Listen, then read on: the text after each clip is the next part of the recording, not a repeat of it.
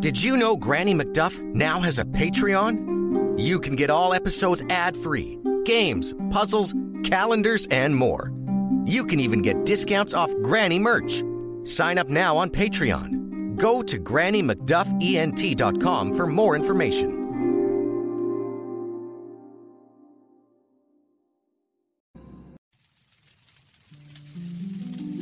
Good evening, children.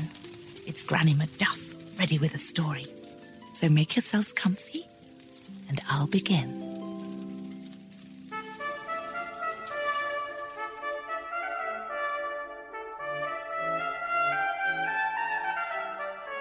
The wolf and the fox lived together in the forest. And whatever the wolf wished, the fox was made to do, for he was smaller and weaker. The fox would gladly be rid of his master, but he had not yet had the chance. It happened one day, however, that they were walking through a field, and the wolf said to the fox, Go fetch me something to eat. I'm hungry, and if you do not find anything, I'll eat you, fox. The fox replied, There's no need for that, master, for there is a farmyard just yonder where there are two little lambs. I shall go and fetch one of them for you. The wolf was happy, and so the fox went to the farm and took one of the little lambs. He brought it to the wolf, who devoured it quite quickly. The fox went to have a drink from the river, leaving his master to his dinner. But not long after, the wolf found he was still hungry and so off he went to the farm to fetch the second little lamb. The wolf was so loud when he ran under the fence that the mother of the little lamb heard him and began to bleat and cry so terribly that the farmer came running out to see what was the matter. And when he saw the wolf, he grabbed a wooden stick and hit him and chased him away. They'll teach you, cried the farmer. The wolf limped back to where he had left the fox. What's happened, master? The fox asked. It is all your fault. You've misled me. Country folk were waiting for me and have beaten me to a pulp. Oh, master, why are you such a glutton? Let me tend to you. And the fox, as reluctant as he was, fetched some twigs and sticks and leaves and hay and made his master a comfortable bed to sleep on. The wolf felt better in the morning and realized he was starving. First make breakfast, Fox, or I shall have you for my meal. The fox replied, I know a farmhouse where the lady is baking pancakes. I will go and get some. And so the fox went to the farmhouse, slipped inside through the window, and took the whole pile of pancakes off the plate while the lady was cooking more at the stove. He brought them back to the wolf, who devoured them immediately. And while the wolf ate, the fox went to the river for a swim. While he was gone, the wolf once again found himself still in need of food, and off he went to the farmhouse. He climbed in through the window and was so rough about getting the pancakes off the plate and into his mouth that the plate broke and shattered to the floor. The lady heard the noise and came running. She swung her broom at the wolf and whacked him as she chased him out the door.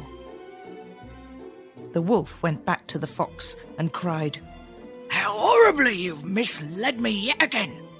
That lady hit me with her broom. Oh, how my legs do ache! Oh, master, why are you such a glutton? asked the fox. But this time the wolf growled and startled the fox, who said, Now, now, master, let me tend to you. Once again, he made him a soft bed to sleep on. The next morning, as they walked along, the wolf stopped and said, I'm hungry yet again, fox. Go fetch me something to eat, or my next meal shall be made of you. The fox replied, I know a hunter who has a whole cellar full of salted meat. I shall bring you some. No, I shall go with you, but you must help me should I not be able to flee. I shall, master. And so the fox led the way to the hunter's house, and together the fox and the wolf snuck down into the cellar. The wolf could not believe his eyes. So much meat! He thought to himself, There's plenty of time before I'll need to run. And he began to eat. And the fox liked the meat too, but often ran back to the hole by which they had come in to make sure his belly did not grow too big for the hole, should he need to make his escape. The wolf noticed this and asked, Fox, why do you keep running here and there and jumping in and out? The crafty fox replied, ah, I'm only checking to make sure no one is coming, Master. And, and Master, if I might remind you, do not eat too much. But the wolf did not listen. He ate and ate to his heart's desire. As he chewed, he told the fox, I shall not leave until this place is empty. The hunter heard noises coming from his cellar, and so he went down to check. When the fox saw the hunter, he was through the hole and out of the cellar in one jump. But the wolf had made his stomach so full that he could no longer get out and was stuck.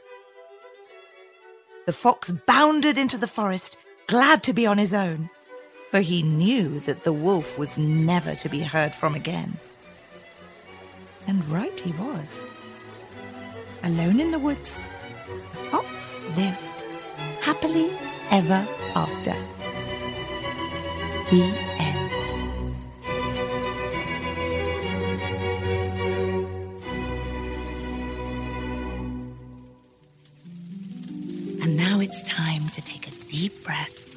close our eyes, so that we may drift off into a world of our own adventure. Good night, children.